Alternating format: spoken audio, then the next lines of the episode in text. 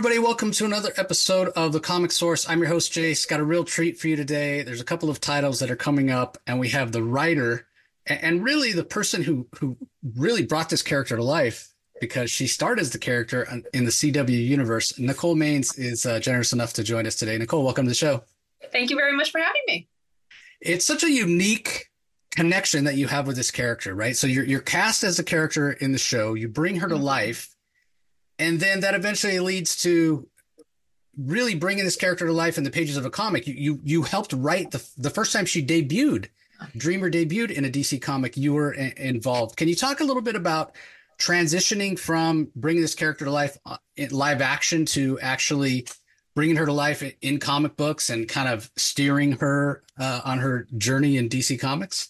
Yeah. So this sort of all came about um, early 2020, um, I knew that Supergirl, the show, wasn't going to last forever, but I felt that this character was so cool and so groundbreaking and meant so much to so many people, myself included, that uh, I, I, uh, with a with the help of um, our our DC correspondent on the show, um, I set up a meeting with some folk with the with the fine folks over at DC Comics, and I pitched an ongoing for Dreamer, uh, because that's how little I understood about the comic realm. I was like, hey, I, I, I never written before. I don't. This character has no history in the comics. What about an ongoing? Um, and they had told me that you know we have a young adult graphic novel line that we're looking for more material for. Uh, we don't have a story about sisters. And is that something that you would be comfortable writing uh, a, a, dreamer graphic novel? So the graphic novel actually came first. Um, and that has been, as everything else has come out, has constantly, I've just been working on and tweaking and and has been under construction the whole time so it's very very bizarre uh, to to that this is finally coming out. Um, I'm excited for people to read it, but it doesn't feel quite real yet, just because it's been, you know, under construction for almost four years. Um, for four years, actually, yeah, it's February. Um, so I'm very excited, but uh, but that's how that sort of came about, uh, and it was not what I was expecting uh, even with the pitch for the ongoing, I, I think I was just sort of like, I think I expected like, oh yeah, they'll find a writer who would who would like this idea and wants to do it. Um, I don't know how I thought that was going to work, but um, I'm very glad that it didn't and that they asked me to do it. Well, I think it goes back to something you said earlier, right? Like you knew how important this character was to you, right? Uh, you know, a trans mm-hmm. character, you, yourself being trans, speaks to a lot of people. Uh, yeah. and, and, comics have the ability to do that as well as live action. So you didn't want this character to just be be forgotten, you know, just be a yeah. character sci-fi show. But honestly, when you sit there and think about it, who who better, right, to to continue the adventures of Dreamer than than yourself? I mean, there's so many similarities. You know, mention the the YA graphic novel that's coming out and dealing with sisters. What you know, you're drawing on your own life experiences to some extent for this graphic novel yeah. as well. Yeah, I mean, I have a sibling. I have I have a brother, um, and our relationship isn't anywhere near as toxic or awful as the one between Nia and her sister.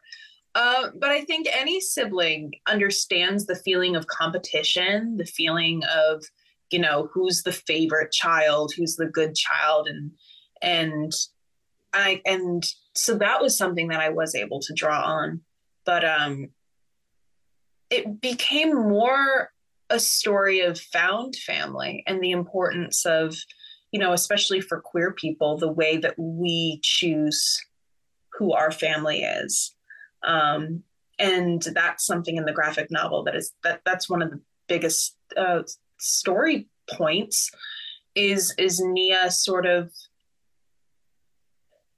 agonizing over losing her relationship with her sister and on her journey she finds some she finds like oh wait this is what that's supposed to feel like this is what that relationship is supposed to be Yeah, and again, I think it it inspires and, it, and and it's relatable. And I have to imagine, you know, the, your casting was announced. I remember there was buzz about it. Mm-hmm. Then you must mm-hmm. have had fans coming up saying, "Oh, I saw you on the show. Thank you so much. You're inspiring." But I saw you at San Diego Comic Con this uh, last year, 2023, as well. You know, as being there as not only as the the person that played uh, portrayed Dreamer on the TV show, but but also you at, at that point you'd had a few comics under your yeah. belt, and I did see your line, and people were coming up, and they just seemed so excited what was that experience like? Do you find that people are still relating to Dreamer and inspiring and feeling represented and feeling seen? Yeah, I mean, it makes me so happy to see how many people are excited for this character and and to see that community grow and to see how many people are are loving her and loving this version of her in the comics because it's it is different. And and and that was i think the scariest part was okay i knew people were familiar with dreamer from the show but this is an entirely different character almost. It's an entirely different continuity. Uh so much that she doesn't have the super friend she doesn't have brainy she doesn't have supergirl who a lot of her storylines depended on these other characters um and so it, it was something that I was afraid of that I was going to be like, oh, or am I not going to be doing justice to the version of her that people like? But I kind of had to make my peace that she's she's just under different circumstances. I know who she is at her core. I know what she's about, what she feels. Um, but given just different circumstances, it, it has sort of branched off into this entire. I mean, the dreamer from the show would never have been on the Suicide Squad. Right. So it's very, I mean, now we are in completely uncharted waters. Uh, so I'm very, very thankful that people are bearing with me and are seemingly still on board. I haven't like I haven't quite lost anybody yet. So I'm I'm I'm I'm very thankful that people are um willing to humor me. Yeah, well, I think that's one of the th- trademarks of a good character, right? That there can be different versions because really we're talking about three versions, right? Like the YA graphic novel, which comes out on April 2nd, everybody. Um, you know that's a kind of a different version than, than we had on the live action which is again mm-hmm. a different version that's in the main dcu that's in this suicide squad dreamer story that you're putting together uh, which comes out of the recent uh, titans beast world event which the main event was written by tom taylor we got to talk about tom uh, a little bit because when you first were getting your feet wet did, you know didn't really know what you're doing tom was the person that, that co-wrote with you i can't really think of somebody better than Tom to kind of show you the ropes. So, yeah, uh, talk a little bit about that uh, collaboration. So, I love Tom. He's great, and he, I am so endlessly thankful for, and he has given me some of the best writing advice that I've ever gotten. Um, his willingness to read a read my draft and and give me feedback. Um i'm very very very grateful for him. Um, one of the things, the best piece of advice that he gave me was he said, use your best ideas now. Don't wait. Because there will be other comics and you'll come up with other ideas, but they're not doing you any good just like sitting on the back shelf of your brain. Like, ooh, I could do this a little bit. Like, use what you have now. You'll come up with something else later. Um, so that was really, really helpful. Um, he's just really he sent me um he sent me a message after um he read the graphic novel um that was very very sweet and i was just really really touched that he liked it and and yeah he's just he's just a cool person and i'm very thankful for him yeah he's he really is such a such a great guy and, and really i mean the comic book creator community is such a great community that you're kind of a, becoming a part of um, yeah Still, still nervous? Are you starting to feel a little more confident in your writing skills? I know at first you were like, "Oh my god, I feel so lost. What am I doing?" I, I think I was oh, on a panel at San Diego that you did, and you were like, "Man, I was, I was writing so much, and it was there wasn't enough room, and it was just yeah, learning the ropes was a challenge." Yeah, no, I'm still there. Um, like I just I felt so bad. Uh, they were asking for my first draft of Suicide Squad issue three, uh, and I was like, here's the first half of it. the other half, I don't know. we're we're coming up with stuff as so it, it is really really scary and i'm trying to like get into the mindset of like a first draft's only job is to exist and I'm, i just like write a story that i feel good about but i'm so i want this to be so cool and i want it i have all of these ideas in my head and i know what every character wants and I know the things that I want to do with them, it becomes the conversation of exactly what you said. I'm like, oh, do I have enough time mm-hmm. to fit all of this in 80 pages? 80 pages is so much less than it sounds like. Mm-hmm. And that was my problem in the graphic novel, too. They were like, yeah, you have just under 200 pages.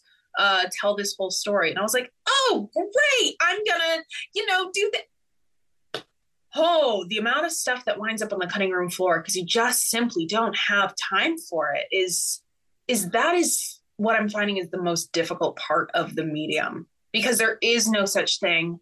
And this is something that my friend Brad Michael Elmore had told me when I first got started. Um, he was like, you have to remember, it's not like film. There is no such thing as, you know, oh, yeah, and he walks over and picks up the glass and he takes a sip. It's walking over is one panel, picking up the glass is one panel, taking the sip is one panel. That is a hard thing to, I think, still sometimes wrap my head around. Um, and I'm getting better, I think, at letting the reader fill in some blanks where I'm like, I can show the cup on the table and then in the next panel he can be drinking it and i don't need to fill in the blanks of him walking over and picking right. it up unless i'm unless that's a specific dramatic beat then then that's a different story yeah i think the hardest thing to get right and i tell this to, to uh, people who are starting out is the is the pacing because yeah it's the the limited real estate and yeah, letting the art do some of the heavy lifting. But again, just so everybody understands, when Nicole mentions 80 pages, so uh, it's a four issue, 20 pages each. The first issue comes out March 12th. Uh, and I want to go back to something you said earlier. The the dreamer from the TV show would never be on the Suicide Squad. Amanda Waller is such a big part of the, the comic book DC universe right now. Mm-hmm. Um, so was this idea of her being on the Suicide Squad, was that something editorial came to you with uh, spinning out of Beast World? Was it something you were thinking about? Like, talk to us was, about specifically this series. This was something that I have wanted to do for a really, really long time, and it was something that Paul Paul Kaminski and I were sort of going back and forth about.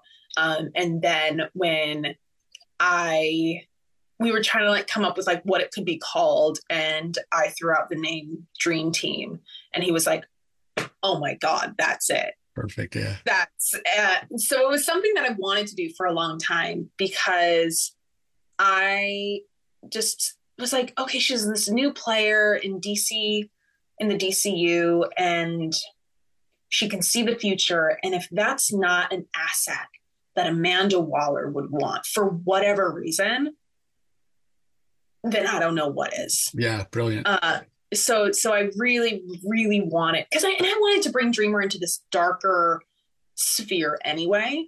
So I just thought that it was a re- it would be a really cool story um, to have a character like Amanda Waller sink her teeth into you know the the new kid on the block. You're not making it easy on yourself though, challenging because now not only do you have to write Dreamer, you're writing these other characters as well. So yeah. how, how, have you found that experience? You know, writing Harley, writing Deadshot, some of these other classic Suicide Squad characters. So Harley is really fun, um, and I got to get my feet wet a little bit in the back, uh, the backstory that I did um, for Harley Quinn 30. Um, they they asked me to do a little story about Harley Quinn's dreams, uh, and that was really, really fun to do. So I got to get my feet wet a little bit with writing Harley and loved it. And I think she's just a character that makes sense to me. So getting to write her again has been really fun. Getting to write her with Dreamer is is very like my own dreams come true. Uh, so that was very fun. The thing that surprises me the most is how much I like writing Amanda Waller. Mm. Um, she is kind of becoming the main character of the story more so uh, than than Dreamer. Um, because I think she's an interesting character. I think that we have a tendency to talk about her exclusively as a villain, especially as she's taking this new role in the DC universe. So, one of the things that I got to do, um, especially in issue two, is go back in and reemphasize how human she is and remind everyone that this is a woman who has lo- both loved and lost uh, an incredible amount.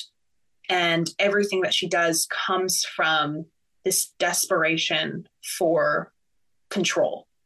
And it all comes from a place of fear. And that is something that I think everybody can relate to and everybody can understand. And I just think as we're gearing up for more stuff in the DC universe, taking a moment to remind everyone that Amanda Waller isn't this black and white character. Um, for me, was fun. Well, I think she's one of those characters. I, am sure you've heard this this adage or, or cliche that uh, every villain thinks they're the hero of their own story. Yeah. Never more true than with Amanda Waller. She she Never believes she's doing the right thing. Oh, but does she? Maybe she knows she's crossed that line. Is that something that we're going to be possibly? Yeah. We don't again. We don't want to spoil, but. but that's the but that's the question. You know, um, you know, at what point do you realize you've crossed the line? And do you own up to your shit and you're like, hey guys, that was too much and that's on me? Right. Or at that point, you just double down because you're here now. Yeah. What are you going to do? Apologize? Yeah. Yeah, you've already crossed the Rubicon, so to speak. Uh, well, again, everybody, April 2nd for the uh, Dreamer young adult graphic novel. Can't wait to check that out. And uh, you need to put in your order now with your comic shop. Uh, final order cutoff is coming up soon for the Suicide Squad Dream Team uh, first issue of the four issue series. March 12th, the first issue will be in Comic Source. So, again, Nicole, it was fantastic chatting with you. Uh, as we're winding down here, anything else you want to let our listeners know? Oh, geez. Uh, yeah, just uh, please stay tuned for more Dreamer. Um, if you want to see her in more stuff, keep talking about it. I want to see. I was just pitching the thing yesterday on Twitter. Um, I want to see her in like video games and stuff. Dreamer and Injustice. Oh yeah. Would, that would I want to see like let's let's start making more Dreamer noise because now that she's a part of like some bigger stuff, I'm like let's see her in some different mediums. Yeah, she's definitely a character with a, a lot of potential. So can't wait to see uh, what happens. Yeah. Uh, again, thank you so much for your time. It's been a pleasure having you. Thank you so much. And to you listeners, want to say thanks uh, for joining us as always. We appreciate the support, and we'll talk to you next time. You can find the Comic Source podcast on Spotify, Apple Podcast, Stitcher, Google Play, or whichever podcasting app you prefer. Please tell all your friends about us, subscribe, and rate us. The ratings really help with our visibility and our ability to reach new listeners, especially five star reviews on Apple. Also, be sure to visit us at lrmonline.com to join the conversation, access the show notes, and discover all our other great pop culture content. If you want to email us, the email address is thecomicsourceblog at gmail.com, or you can follow us on Twitter, twitter.com forward slash the comic source. Do a search for the comic source on Facebook and Instagram to follow us on those social platforms. All three spots are great places to find out when we release new episodes as well as follow all our convention coverage. So, once again, we want to thank everyone for listening, and we'll talk to you next time.